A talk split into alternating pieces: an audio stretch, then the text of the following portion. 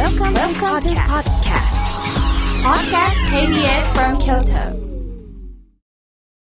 サウンド版半径500メートル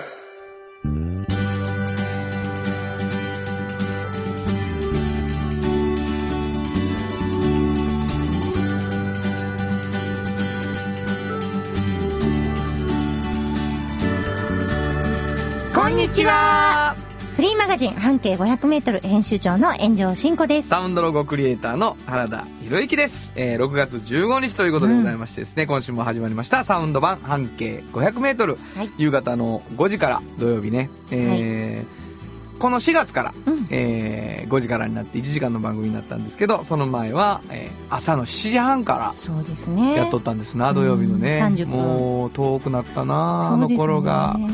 もう、おはようございます言ってたんですけどもねう。こんにちはって言いやすなりました。はい、そういうもんやな。うん。えー私たちどういう番組をやってるかというとですね、はいはいこの炎上さんが、うんえーおっちゃんとおばちゃんそして半径 500m というフリーマガジンを出しているユニオン A という会社のはい社長さんはい。でございましてそしてまあ編集長さんということで、はいい、ろんな取材をしてフリーペーパーをねフリーマガジンを作っておられるんですけど、たくさんのこぼれ話を持っているので、はい。ちょっとずつその取材した時に紙面には落ちなかったけどねはいラジオ向きやったかも、みたいな話をみんなにするっていうことで始まった番組なんですね、はい。で僕はサウンドロゴクリエイターということで、うんまあ、今からもう1時間聞いていただいたらあれ？歌ってる人全部 CM ソング歌ってる人同じ人やんってなると思うんです、僕ですお、気づきになられると思います。はい。えーそんな仕事をしてるので、うんうんうんじゃあ一緒にやろうよっていうことになりましたはい。なので聞いていただくといろんなことが京都の情報が分かったりあるいはおっちゃんとおばちゃんっていうのはあのあれなんですよね若者が将来どんなおっちゃんとおばちゃんになるかみたいなことをね、歌っているので、はい。なんか若い人にとっては未来予想図が少しイメージできたりするような、そんな番組になればいいなと思っております。はい。で、まあ、半径500メートル、一つのバス停から半径500メートルで、えー面白い人や面白い店を取材するというフリーマガジンなんですけど、はい。はい。せっかくそういうね、冊子から出てきた番組なので、はい皆さんからはうんメッセージをもらいたいと思います。そうなんです。どんなメッセージを？はい。あの、あなたの半径500メートルっていうのをテーマに、はいはいまあ、身の回りにいる、こんな人、こんな面白い人いるで、とこんなお店あるで、みたいな情報を教えていただけたら、なるほうん。いやもうね、うん。あのーちょっとバス停からの半径500メートルで私の右に出る人はいい日に出って顔でんな、ことは思ってないうですよ。ちの炎上が毎回言いますけれどもとはいえ住んでおられる方の方が知ってるから、観察力がちゃいますよね。そうそう。機会もあるしね。うんでやっぱりそこの情報を言ってもらうとさ、はい。新しくまた取材に行きたい気持ちにもなるかもしれないしということでねはいどんどん送っていただきたい、はい。送っていただくといいことがございますね。そうなんです。はい。フリーマガジンの半径500メートル、これ取りにくいんですけど、はい。もういつもないんですけど、苦情ばっかり。はい。苦情ばっか来てる。苦情ばっかり来てるんです。すぐなくなるから。もう本当になくなるんで、うもうほんまは吸ってへんやろとかね、この間も言われたり。僕もらいました、はい、大丈夫です。ちゃんと吸ってるんですよ。はい。その苦情の多い半径500メートル、はい。おっちゃんとおばちゃんを、えー、一冊ずつどちらかプレゼントいたします。なるほど、はい。なので半径自分の半径 500m を出しはい。どっちのフリーペーパーが欲しいというふうに送っていただくとですね、えー毎回2名の方 1, 冊ずつですけれども、うんプレゼントしたいと思います。どこに送ればいいですか？はい。メールアドレスは500アットマーク KBS ドット京都。数字で500アットマーク KBS ドット京都。こちらまでお願いします。はい。というわけでございまして KBS 京都ラジオからお送りしていきます。サウンド版半径 500m 今日も張り切って参りましょうサウンド版半径500メートル。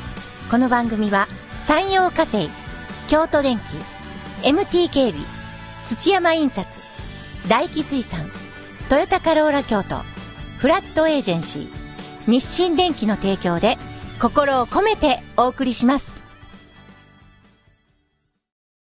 産業化成は面白いケミカルな分野を超えて常識を覆しながら世界を変えてゆく。もっとお真面目に形にする。産業化成。賃貸を通して楽しい暮らしを提供する。フラットエージェンシー。京都と京都を訪れる人とが出会う。プラットフォームでありたい。今日も京都の街づくりを応援する。フラットエージェンシー。MT 北へ抜かれた安心警備。ハキハキテキパキキビキビと。誇りを持って信頼できる。警備に努めます。感動ご提供する。株式会社 MT 新婚編集長の今日の半径500メートル。このコーナーでは京都市バスのバス停半径 500m のエリアをご紹介するフリーマガジン半径 500m 編集長炎上真子がページに載せきれなかったこぼれ話をご紹介します。はい。あのーもう皆さんたくさん聞いてくださってる方はね、うんうんうんあの毎回新婚編集長の今日の半径 500m みたいなねことでこう番このコーナーが始まるっていうのがあるんですよ。でもうこれ、れもう半年以上やってるコーナーなんです。で、これもうルールで、あの皆さんはあまりあれかもしれない、Q シートっていうのがございまして、ラジオの台本みたいなものがあるんですけども、この炎上さんがですね、まあ見ないんです、この Q シート。ね、みんな忘れるんです。はい。で、まあ今日聞いていただいた方は、あれ？どうしたどうした？ちょっとノッキングし、タイトルからノッキングみたいなことになってると思うんですけども、え忘れてたんですね、言うの。もうびっくりしますけれども本。当にびっくりしました。私、お水飲んでたんですよ。もう、ほんまにまで、あうんしかも、慎吾編集長のコーナーやからね。ほんますいません。今日の半径500メートル言わなあかんのに。のに水飲んでたっていうね水。あっと思ってそんなことでございますけれども、えー今日の半径500メートル、このコーナーで、あの、一つのバス停を中心に500メートルのところで面白いものを取材して、1回の、はいえーフリーマガジンが完成するわけです。それがもうすぐ50号になる。そうなんです。もう、もう、目下編集に向かって爆心中の、爆心中。ね、50号。50号で、大体1個のバス停で何人 ?5 5人人。というわけですからね。はいもう250ほんま。という数すになるわけですけども。。はい。えーまあその中から、うんあのー、新語編集長が、これ面白かったなっていうこぼれ話をしてくださるというわけですが、はい。どこのバス停かはうんうん、最後にしか言いません。そうです。だからもう聞いてくださってる方は、はい。あれ？これは左京区ちゃう？とか、うんうんうんそういう感じでね、うんだんだんと限定されていく。そうそう、当たりをつけてね。そう、当たりをつけて、うんあ、いや、もしかしたら右京区かも、とかね、うんそうそういうふうに、うんあの、思いながら楽しんでほしいうんです。うん。うんだけどもう、新子編集長が、あの、一言目に、今日は烏丸丸太町の交差点のとか言っちゃうんです言っちゃうんです。もうワクワク感ゼロになっちゃうんです。ちょっとだけ限定が早いですよね。これほんま難しくてね、どういうふうにいや、難しいと思う。んだって言いたいしな。うん、そう。言わんとわからへんこともあるしな。そうそうそうそうそう。えーでも、頑張ります。はいえーこのコンセプトで今日も行きたいと思いますが、うんうんうん今日はどんなところを紹介してくださいますか？今日はね、あのー西の方にあるね、あのーテーマパークの近所なんですよ。なんでなんで、わからへんでしょ？これでは。京都の西の方にあるテーマパーク。まあね、もう京都なんてもう全部テーマパークみたいなもんやから。そうそうそうそう。それはもう、お寺だってテーマパークなんかなって思い出したらあそうかもしれん気もするし。そうお寺ではないけどね。わかるわい。まあまあわかるけどね。うん。ちょっとあれですか？うん。あのー、時代を感じるような、時代感じます。ようなテーマそうそうパーそうそうそう。クかもしれないですよね。ちょんまげとかヒント。ああ、も でもわからへんでしょ？うな、なんなんですか？の近所じゃないですか。あ、バス停もいっぱいあるし、まあ西の方言うて、ちそうそうそうょんまげ言われてう、ん。わかる？そ皆さんが思っってるとこです。その近くです。はい。近所です。近所です。はいの？その近所にね、はい。あの、案外知られていない。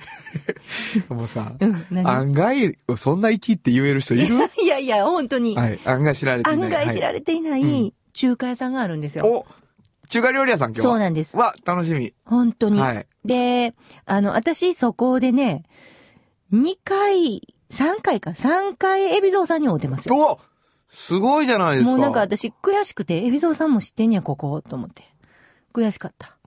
えどういうこと？いや、東京の方やのに、はいはいはいはい、このはい。京都のね、私が見つけた、そし誰にも教えたくない、う。うん。この中華料理屋をそ、あのメジャーどころの海老蔵さんが知ってるって。うん知ってる。ちょなんなんこれも海老蔵さんがすごいの？それかちょっとほんまに有名になっちゃってんの？みたいなところで。そうですね。で、また、そこの数あるメニューの同じものをエビゾウさん頼むんですよ、私と。あと思って。あのさ、うん。あの、マウントポジション取るのやめてもらっていいですか？いや、あなたが選んでるわけじゃなくて、その店が美味しくて、うんみんながそれを食べたいんです。うん、うん、そうですようんね。だから、関係ないんです、うんあなたはう。ん。だから、ちょ、ちょっと睨んでしまうんですよ。なんでやねん。あなんで？と思って。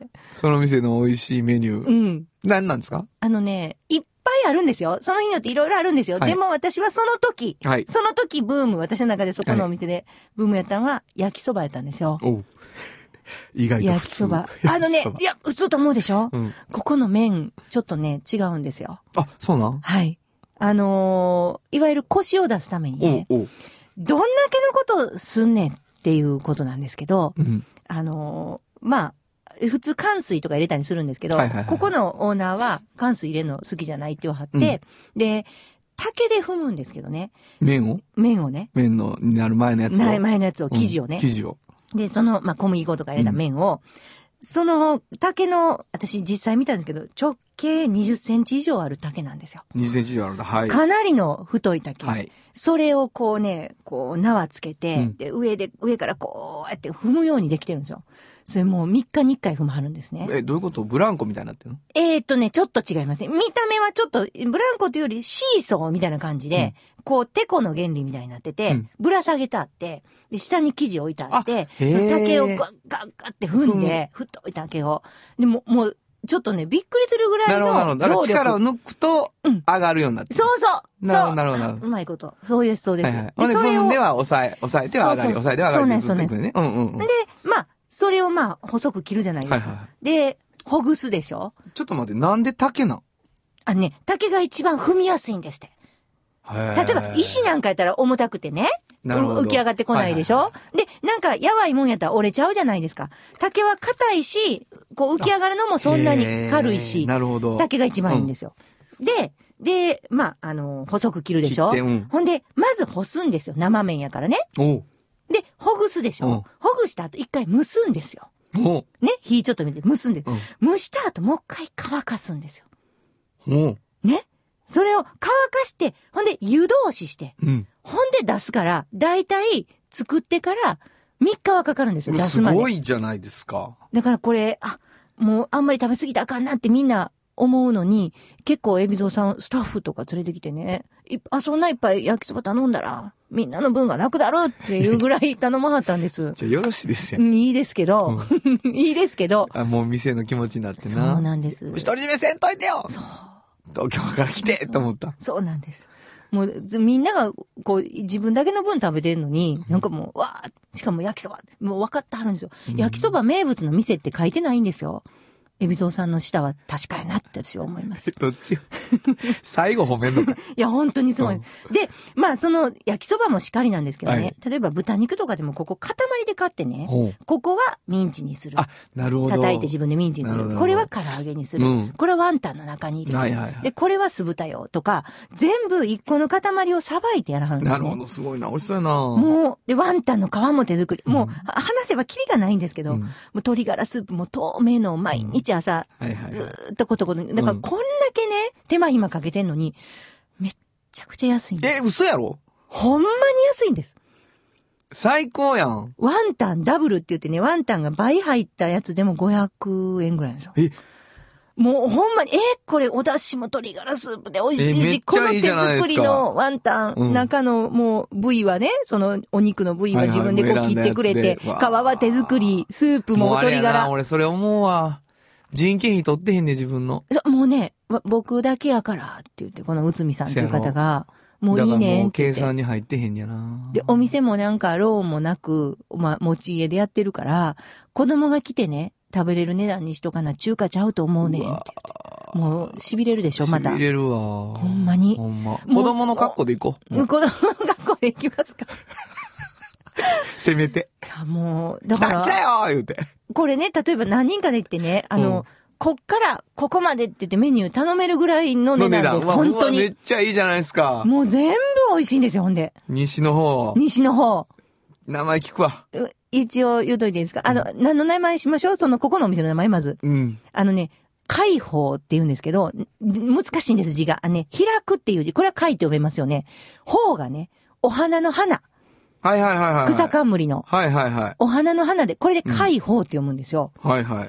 で、あの、もうわかるでしょ？どこの近所かテーマパークは。海老蔵さんやはったから。はい、そうですね。はい。渦政だよね。そうなんです。ははいい。はい。映画村だよね。そうです、そうです。はいそのほんまにねそうです、そうです。はでも、知らない人多いんですよ。案外隠れたとこにあるから。海宝さん。はい。なるほど。行ってほしいわ。海保さんな、うん。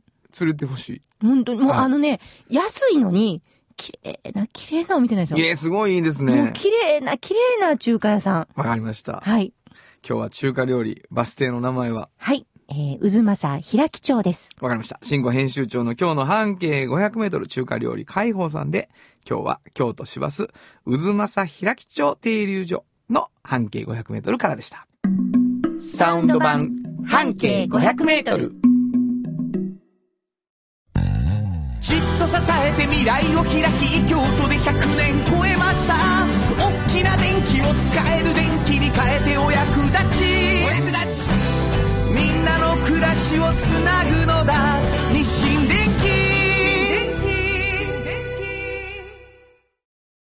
京都に広がる出会いのバカローラ京都で乗り継ぐ思いつなげるつながる助け合う。緒に京都を応援します。ゆっくり走ってもっと近くに「トヨタカローラ京都」歴史と未来すり込み。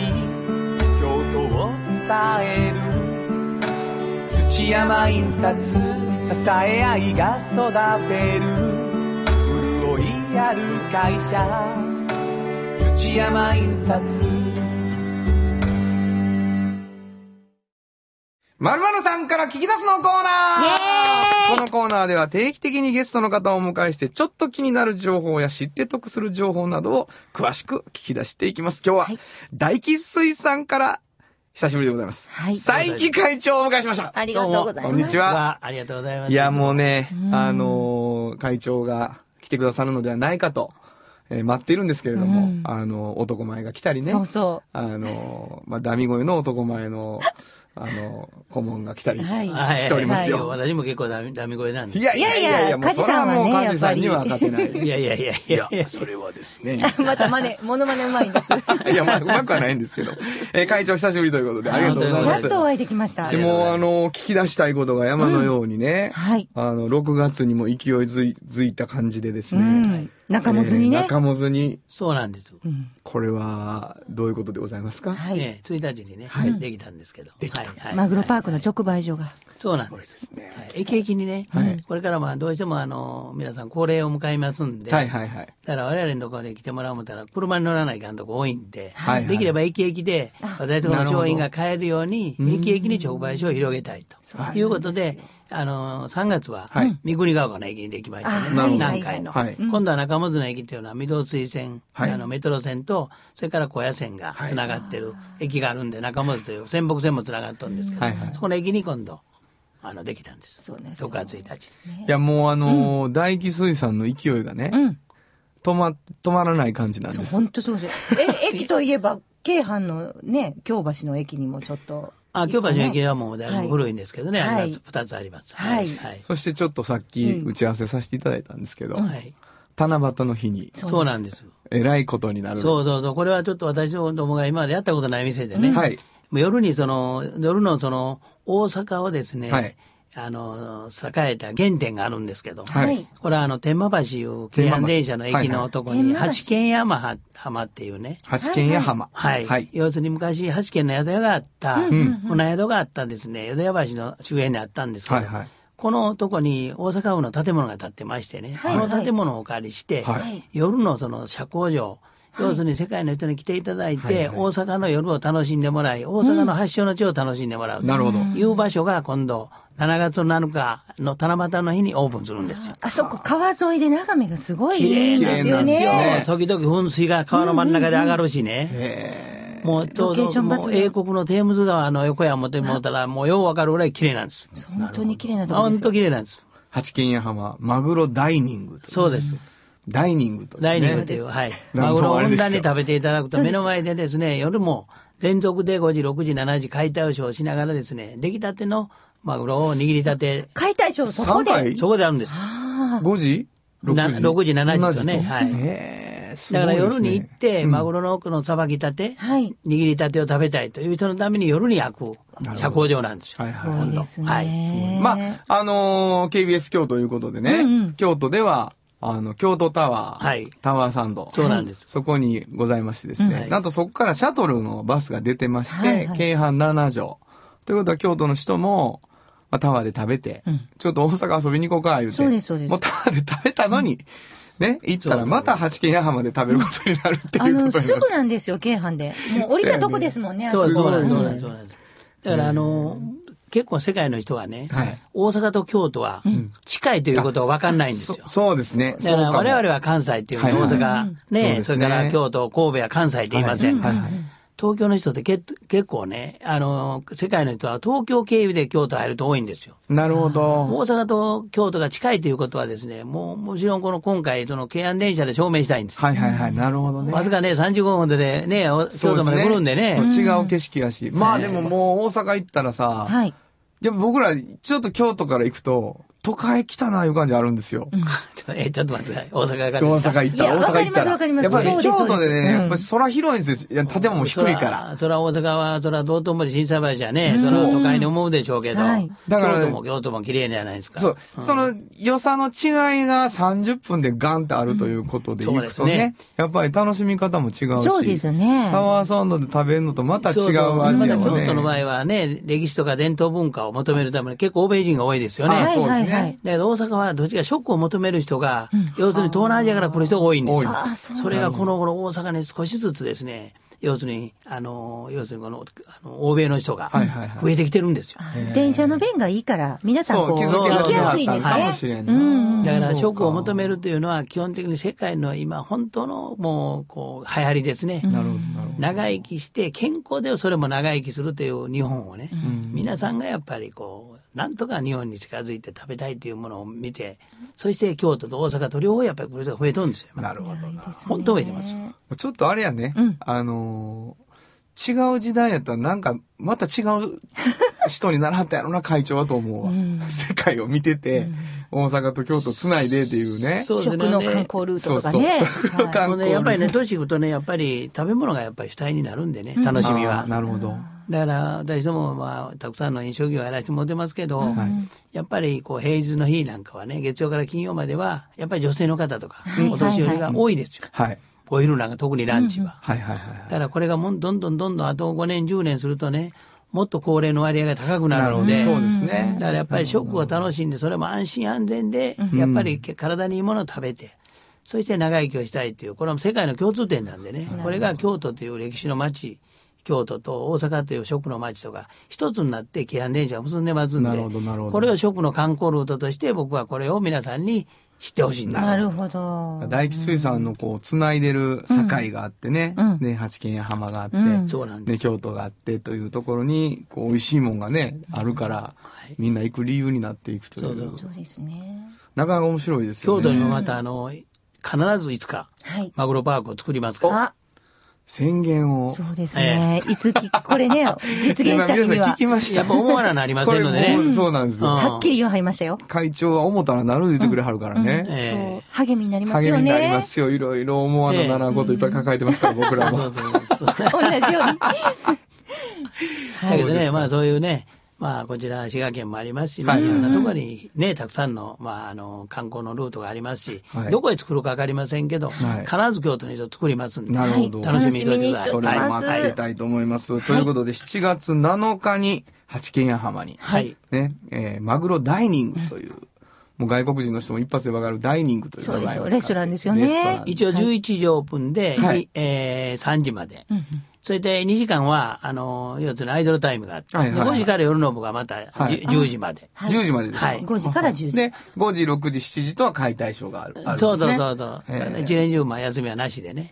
一応、そうですか？元旦ぐらいやと思いますよ、休みは。えー、7日からもうスタートして、そのスとスタート、ケジュールでずっスケジュールでと。きます。じゃあ、もう7日の11時からオープンでそうです、そういうことでです。はい。わかりました。で、毎月ね、第一日曜日はね、イベントやっとんですよ。はいはいはい。マグロのその解体ショー午前中からやってますんで、もう、あの、じゅもう10時から、11時の前の10時からオープンしてますんで、第一日曜日。第一日曜日八軒家 5, 浜ね本ぐらい開いてます。へもうそれね、93回やったんで、今度94回目、6月が。えー8年間やってきたんですよ。毎月第一日曜日。はい。その2階のとこをお借りするんですよ、今度。あ、なるほど、なるほど。そういうことか。だから私どもがもう93回やったお客さんももう本当のおなじみさんができてるところで作るんはいはいで。やっと来てくれたわやですやん。そう、その代わり今度は座席もついてですね、はいはい今までなんかそのね石垣のところで座ってマグロ食べてはったけど、うんはいはいはい今度は立派な座席の中で食べてもらえます。なるほどで。も常連客すごいんですよ。私一回行ったんですよ。すごいですよね。大行列でしょそう、すごい行列が。もう第一日曜はこの日ってみんな分かってあるんですそうそなんですよ。なるほど。本当は食べるものっていうのはお客さんを呼ぶ力が。特にマグロはね、すごいですね人を呼ぶ魚なんですよ。ほんまにすごいね。はい。人読めへんで困ってまんねん、俺。はいはいはいよ呼んでもらいましょうマグロと仲良くなってくだ仲さい。というわけでございましてですね、えー会長からビッグニュースでございました。えーはい7月7日に新しく八軒屋浜にダイニングが、はい。マグロダイニングがオープンするという情報でしたね。えーもうマグロ水、あの、マグロのことに関してはもう会長に聞けということでございまして。何でも聞いてください。えーえー夏のおマグロについてもまたね、来月も教えていただきたいと思いますけれども、皆さんとりあえず7月7日は、八軒屋浜の方に。そうですね。天満橋で。ちょっと駅駅でお待ちしてますんで。はい。というわけでございました。今日の〇〇さんから聞き出すのコーナーは大吉水産から佐伯会長をお迎えしました。ありがとうございました。鮮度がごちそうマグロが導く幸せな食文化。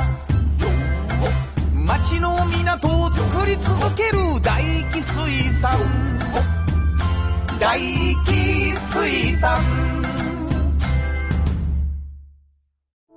地元資本地元密着地元還元。京都電気は電気から。あなたの会社を応援します。ポジティブなエネルギーに変えよう。京都電気賃貸を通して楽しい暮らしを提供するフラットエージェンシー。京都と京都を訪れる人とが出会うプラットフォームでありたい。今日も京都の街づくりを応援するフラットエージェンシー。おっちゃんと、おばちゃん。このコーナーでは仕事の見え方が少し変わるフリーマガジン、おっちゃんとおばちゃんの中から、毎日仕事が楽しくてたまらないという熱い人、またその予備軍の人々をご紹介します。はい。あのね、うんお便りをいただいてるんです。うん。ちょっと読ませていただいてもいいですか？はい。破れ傘さん、いつもありがとうごあざいます。りがとうございます。自宅から半径500メートルの話をします。はい。お好み焼き屋さん、つわのさんです。うんメニューが豊富、ヤングアメリカンが好物です。お好み焼きや鉄板焼きが美味しいのはもちろん、うんお店のおばちゃんが人生相談に乗ってくれたり、うん占いまでしはります。んもっとびっくりなのは、諏訪野さんは原田さんのことをよくご存知です。原田さんのことをみんなに宣伝してはります。ありがとうございます。ライブチケットをもらったこともあります。そうなんです。あの、一時スポンサードをしてあの明るい笑い声のツアーのさん、自宅から半径500メートルですが、おっちゃんとおばちゃんに掲載してほしい方でもあります。うん。つまりですね、これね、半径500メートルの話で、かつ、うん。おっちゃんとおばちゃんの候補じゃないかっていうお便りなんそうですよ。ですよね。私これ原田さんに連れて行ってもらって、あ、つわのさんな。もうめちゃくちゃ美味しくて、あのおばちゃんほんまに人生相談乗ってくれるおばちゃんで占い師ある。しな。もうほんまにいい人ですよね。美味しいし。せやね、美味しいんですよ。ただもうおばちゃんずっと喋るから、うん何にも喋れへんけどね。そらう。なんかプライベートでなんか話、話があるねんとかは無理やね無理無理。ですあそこでははい。おばちゃんと喋りに行く。さあ、それから言って話終わらへんからね。ちょっといっぱい聞かなあかんけど。はい。なんかその、このお便りをもらいつつ、慎吾と喋ってたんですけど、はいはいはいあの、私たち、ほら、お便りはさ、うんうん。あの、あなたの半径500メートルでいただいてるじゃないですか。はいはいはい。あの、私のおすすめするおっちゃんとおばちゃんも、それいいですね。ね、うん。もらいましょうよ。もらいたい。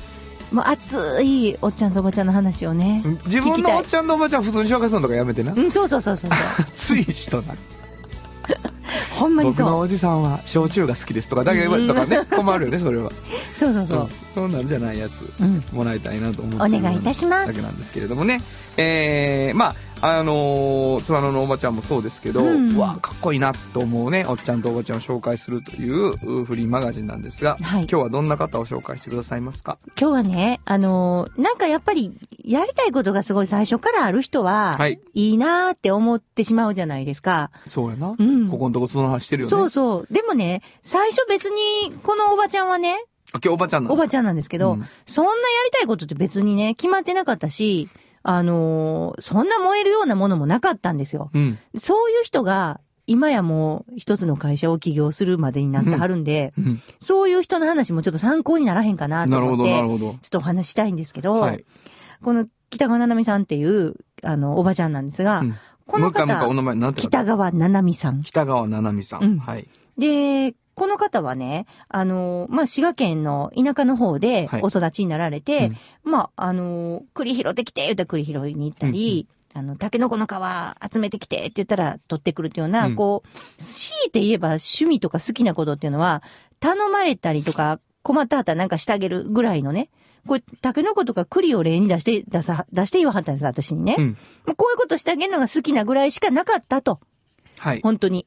で、えー、成人してね、ある会計事務所に、会計事務所の、あのはい。。縁があって勤めることになって、はいで、会計事務所って、あの、いろんな顧問先があるじゃないですか。うんうん、そうですね。で、あの、いろんな会社、本当にいっぱいいろんな会社を回るでしょはい。で、回った時に、そこの、まあ、メーカーさんやったらメーカーさん、いろいろ商社やったら商社、ここのすべての人たち、忙しいじゃないですか、本業で。そうですね。で、忙しいから、このおばちゃんは、まあその時まだおばちゃんではなかったんですけど、あの、なんか、ものすごく手間、暇、あの、かけていろいろできそうにないから私が代わりにやってあげようって思わはったんですよ。サービス精神で。はいはいタケノコの皮取ってきてあげる感覚で。はいはいはい。で、、例えば、あの、情報収集が全然できてへんねんってみんな言うから、じゃあ展示会代わりに行ってあげるみたいな感じでね。はいはいはい。その業界、例えばメーカー、ある機械メーカーやったら、そういうとこの業界の展示会に自分が行ってね。はいはいで、はいはいあ。最近はそんな風になってるんですかみたいな情報をバンバン集めて、あの人。で、帰って持ち帰って、うわそれやったらこれとなんかうまいことコンビしたらこんな製品できそうとか、まあ、まあ言わはるじゃないですか。はいほんでまたそれ言いに行ってあげたりとかね。うん。こんな製品できそうですとか。ほんなら、ほんまにそれが製品化されたりといや、すかして。ごいじゃないですか。いや、で、それまあ無償でやってはるので、そういうことをやってくれる女の人としてしばらく無償で活動してはったんですよ。すごいね。もう、その会計事務所の、うんあの、一人で、ちょっと暇な時に、じゃあ展示会私が行ってあげるっていうう。ん。すごいでしょ？コーディネータコーディネーター。で、あんまりそういう言葉もない時代ー。。うん。で、あの、みんな、なんであんなことしてくれはんのやろ？でもまあ、いいかっていう感じではいはいはい、はい。そう、そういうことを、あの、まあ、頼んではったんですね。うん。で、そんなことをし続けていたら数年、ある時ね、ほんまに、あの、ベンチで座ってるね、サラリーマンが 困ってありそうやし、どうしはったんですか？って聞いたら、なんかね、ゴルフ場でね、あの、写真をパシャって撮ったらね、あの、それがね、あの、なんかデジタル化して、プリンターでバーって出てくるようなシステム作りたいんやけど、カメラ会社と組みたいんやけど、どうしたらいいかわからへんえ、みたいなね。ごいね。そんな具体的な悩みをサラリーマンがちょっと吐き出さはったんですって。で、それを聞いてね、あほんならちょっとカメラ会社に言うてきてあげるみたいなことになって。いや、本当の話ですよ。ほんまそれ。うん本当の話。で、まあその人、暇やったしね、うんその時ね、そのおばちゃん。で、ある有名なカメラ会社うにん、毎日通ったんですって。で受付のとこで。どういう情熱なんそれ？いや、なんかね、なんか困ってあるからやってあげようみたいな。北川さん？北川さん。すごいな。もう淡々と喋られるんですよ。そんな熱いし、熱い感じは最初見せられへんのです。これは、こじ開けはるやろ、この話もなう。これほんまサクセスストーリー。もうちょっと、あの、NHK で取り上げなあかんような話なんですけど、で、行ったら、まあ、門番みたいな人いるじゃないですか、はいちゃんと。門番ではないやなんて言ったらいいんですかああいうの。ガードマン。ガードマンなうん。で、いやいや、もうちょっと、あの、主婦の方、うんこんなとこ入らないでください。ってくださいっていうことが何回もあった時に、もう、ほんま嘘みたいな話なんですけど、開発部長がね、うんたまたま外出で、そう、門を、連ドラですよね。連ドラですよね。おめえほんまに連ドラ、開発部長がね、はいはい。出てきはったんですね。ほれあ、どうしはったんですか？はいはいはいって。そのどれ、どれぐらいの年齢やったやろな、開えっ発部長。とね、開発部長は多分50歳ぐらい。50歳ぐらいえっと、おばちゃん48回目やったんですよ、そこ通うのが。はいはい。数えてはってんな。うん。んで、あの、実はね、で知り合いのビジネスマンが、そんな知り合いでもないんですよ。うん。こんなん開発してて、こんなんで、って言ったら、あ、そうですか、ちょっと上げてみましょう、みたいなのが縁で、話が繋がったんですよ。すごいでしょ？すごい。だから、そういうことがなって、そこ、かなり大手のね、名前言いませんけど、カメラ会社なので、うんこの主婦すごいっていうことになったんですよ。で、その人が起業を進めたんです、その開発部長が。開発部長。もううわ、君どうしよう、誰にしよう、小田裕二ぐらいする？?50 やしな小田裕二ぐらいだったらめっちゃかっこいいなうんもう君そんな、ちょっと主婦してるけれど、うんちょっといろんなことやってみたらと。うわうわうわうわ。君がうんうん、みたいな感じで。ほんまに連ドラになりますよねつつみ、。さんとかな？ええかもな。ガッキーかなんかがそれやってくれてもいいかもしれないやってくれたらええわほんまやわ。うんで、今ね、蓄光って言ってね、うん。あの、ちょっとこうほら、蛍光の色のものが、こう夜光ったりするじゃいやもうないですか。僕らめっちゃ使うんですよ。そうですか。お芝居とかでもね。あ、そう、そう、そうそう、そういうもの。んあの、光を溜めてくれるんです。そう、そうなん蓄光ですからね。そうなんです。それを？そのね、あの、プレートとか、うんあああいうものをちょっと特許商品とかも作って、今、会社をカメラはどうなった？そのね、そこでね、そのカメラの人が、デジタルカメラっていうのがこれから出てくるから、はいはいあの、まだ出る前の話ですね。うんうん出てくるから、その方向でいかんと、これがいけるんちゃうんか？で、そのおばちゃんにちょっと言ってみはるんですよ、蓄光のこと。えで私じゃあやってみようかな、みたいな。ことで今、あの、京都でね、うん。京都なんあのやし。南の方で、うん久世の方うんで会社を起こして、やってはるんですよ。蓄光を作る会社実を。行を作る会社を。で、この方、まあ、もうよ50前ぐらいに起業しはったんですけどね。はいはいはいあの、その人が私に言うだはるには、多分や、やること、何やっていいかわからんとか、うんうんうんうんもうやりたいこと見つからへんっていう方は、もうそのままね、うん誰かに出会うまで、もうほっといたらいいって、この人は言わはるんですよ。ほんまかそれ。ううん。ん。会う、会うべき人に会う時が来るからね。ちゃんとこう、貪欲にこうや、や、やりたいことやってたら。それまで。まあそうやね。そやりたいことがないのに、うん。人が困ったことを助けるのが私のやりたいことをやってるえそうそう、唯一の、ね。うん。それが、は、こう、お金になってないじゃないそう。その、で、でも私がやりたいことって誰かに頼まれたことをやるだけやなーっていうことに正直に生きてはったわけや、その人はうん。そで、それをやってたら出会うよって言ってはるってことやう。ろ、うん。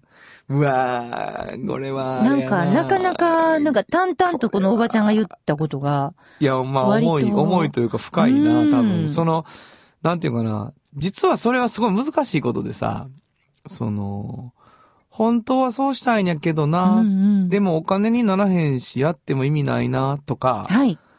なんか、本当はこうしたいねんけどな、でも、なんとなくみんなはそう思ってないやろうしな、とかさ、はいはいはい。自分の思ってること正直にやったらいいだけやで、うんうんうんそれは一本道やったで、みたいに言わはんやろうけど。はい、そうそう、そういうふうに言うたはった。ね。うんまっすぐ行くだけやん、みたいに、普通の人は見えねえ。そのまっすぐがもう、もう塞がって見えてるんです、こっちは、みたいなね、普そうですよ通の人は。ね。そういう特殊能力あると思うで、48回、門前払い受けて、そうそうそう。小田裕二に声かけられるってもう相当なことやからね。もうこれ、連ドラのクライマックスでしょ？そう。まあ、わからん。第1回かどっちかわからんけど。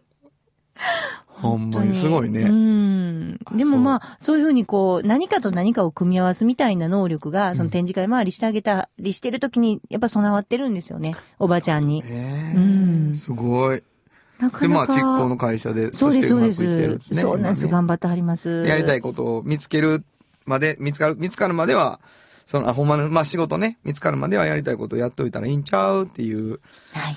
簡単そうで難しいな、うん。という連連ドラにならへんかな、ほんまに。何が？今のが。出た。ならへんやろか。目がドルになってるよ いや。いやいや。君はどういう感じで関わろうとしてんの？いや、これ、企画構成で。シシナリオをねうん、これちょっと、あの、アドバイスするので、、怖い、怖い、怖い。いけると思う。あ、そうですか。うんじゃあまあ、あの、テレビ局の方聞いておられたらはい連絡ください。はい というわけでございまして、本日のおっちゃんとおばちゃんご紹介したのは、はい。サンユニットカンパニーの北川七海さんでした。サウンド版半径500メートル。FM94.9MHz。AM1143kHz で KBS 京都ラジオからお送りしています。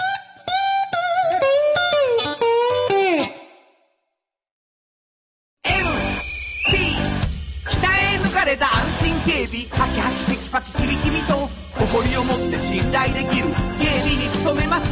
感動のあるセキュリティサービスも提供する。株式会社 MT 歴史と未来すり込み。京都を伝える。土山印刷。支え合いが育てる。潤いある会社。土山印刷。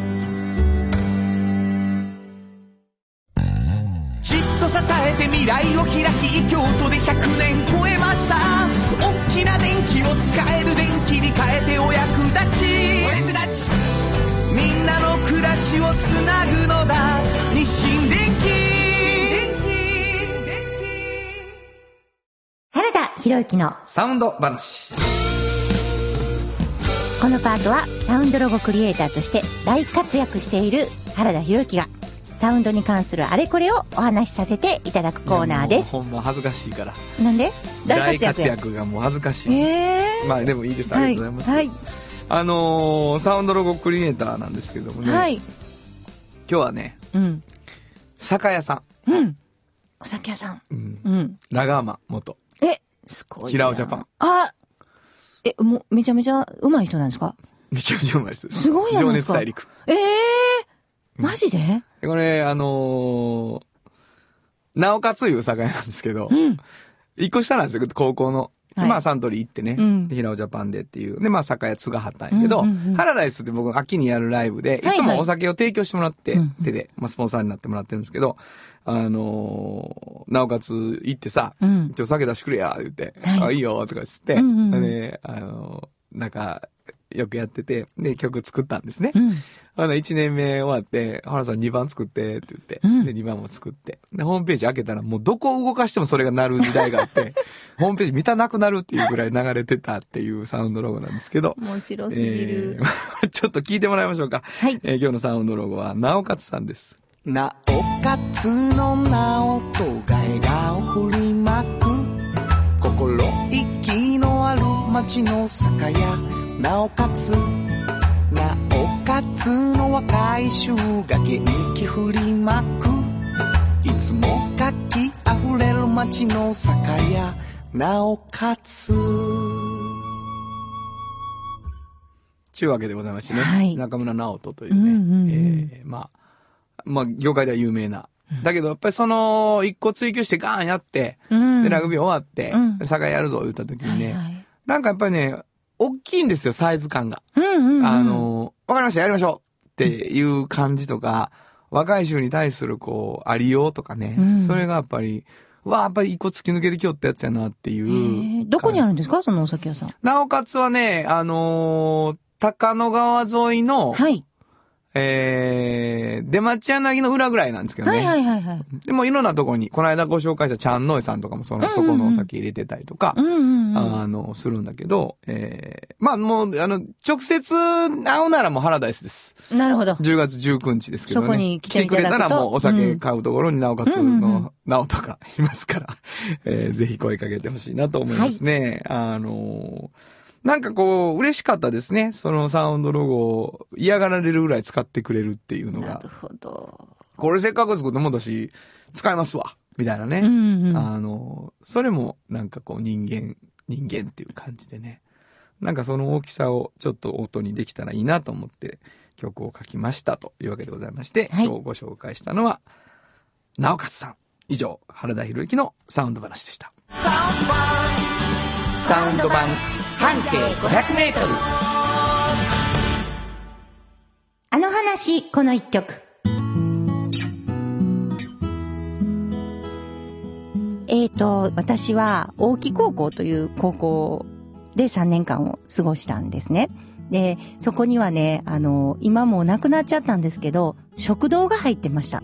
で、結構有名で、NHK とかでも特集されたりしてたぐらいの、まあ、いい食堂なんです。で、私が学生の頃は定時制もあって、今もあるのかなあの、定時制の給食も、あの、作られてる食堂で、私たちは、まあ、主にお昼ご飯をそこで食べてました。私が一番好きだったのはクリームコロッケで、中のホワイトソースから手作りで作られてるんですよ。で、マッシュルームとかいろんなものが入ってて、クリームコロッケの日は、もう、まず私朝から行ってクリームコロッケがまずないか見て、あったらもうクリームコロッケを絶対取っといてっておばちゃんに言って、で、取っといてもらいました。そしたらね、あの、時々私、昼練とかがあって、先にちょっと食べないといけない時にはお弁当状にして置いといてもらってて、あの、クリコロシンコって書いて置いといてくれあるんですね。なんかちょっと、なんか表現があんまりクリコロみたいな感じで、なんかコロコロしてるからクリコロなんかなっていう風に思われがちだったんですけど、そのクリコロシンコって書いたお弁当を3年間で何回、100回は食べてるような気がします。で、その食堂は、これ私はそういう風にクリームコロッケの思い出がありますけど、私の友人なんかも時々集まって、もうあの食堂美味しかったよねっていうことは本当に話題に上るんですね。で、あのーとうとう、まあ、校舎が新しく大きごこなったのを機に、その食堂、ちょっと出ないといけなくなったみたいで、まああそこに食べに行けないなっていうのが、ちょっとショックだなと思ってた時に、この間、あの、二条のね、二条城のちょっと裏ぐらいのところに、そのご夫婦が、前川さんというご夫婦なんですけど、お店をオープンされたんですよ。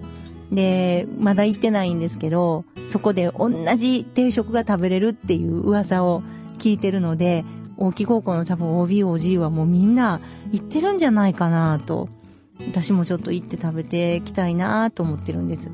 で、そこのご夫婦は、あの、いろいろ学生の相談にも乗ってくれてたので、ある時私が、あの学園祭前にね、あれ、高校3年の時やったかな、のテーマソングとかが決まっていく時に、うちのクラスで、あの、何にするっていう話があったんですね。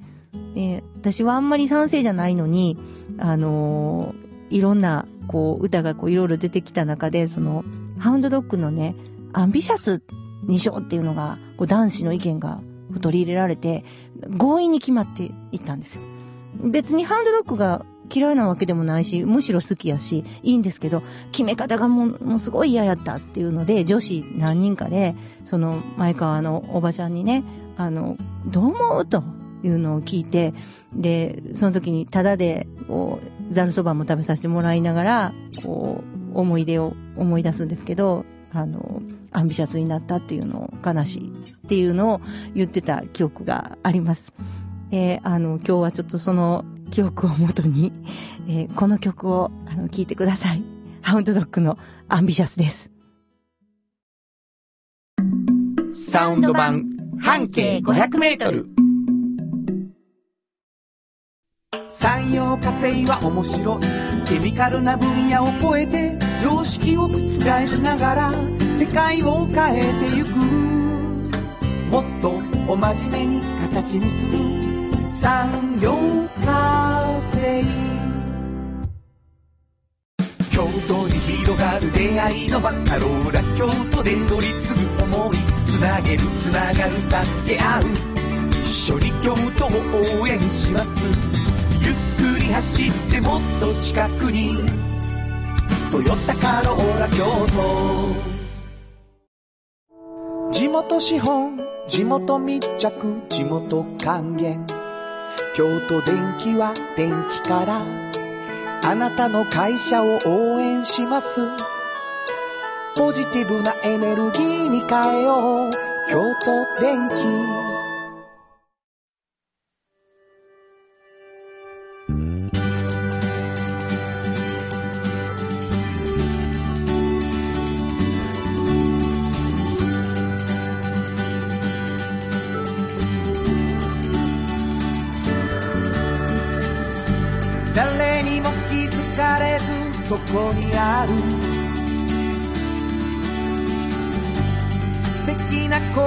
りと哲学を見つけて感じて言葉に変えてみんなに届けてみようかな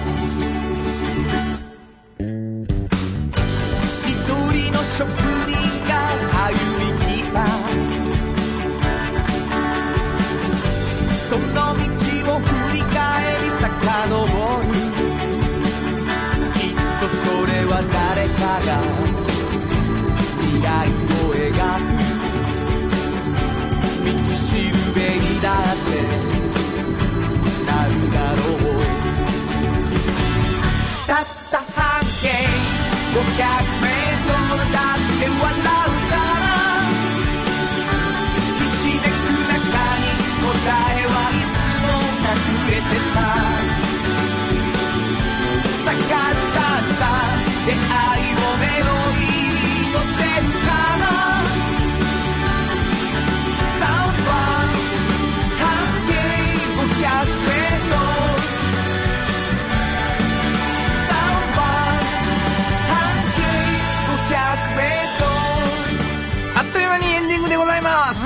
やもうね最高でした。もうですか？はい。どんな気持ちで聞けばいいか全然わかんない。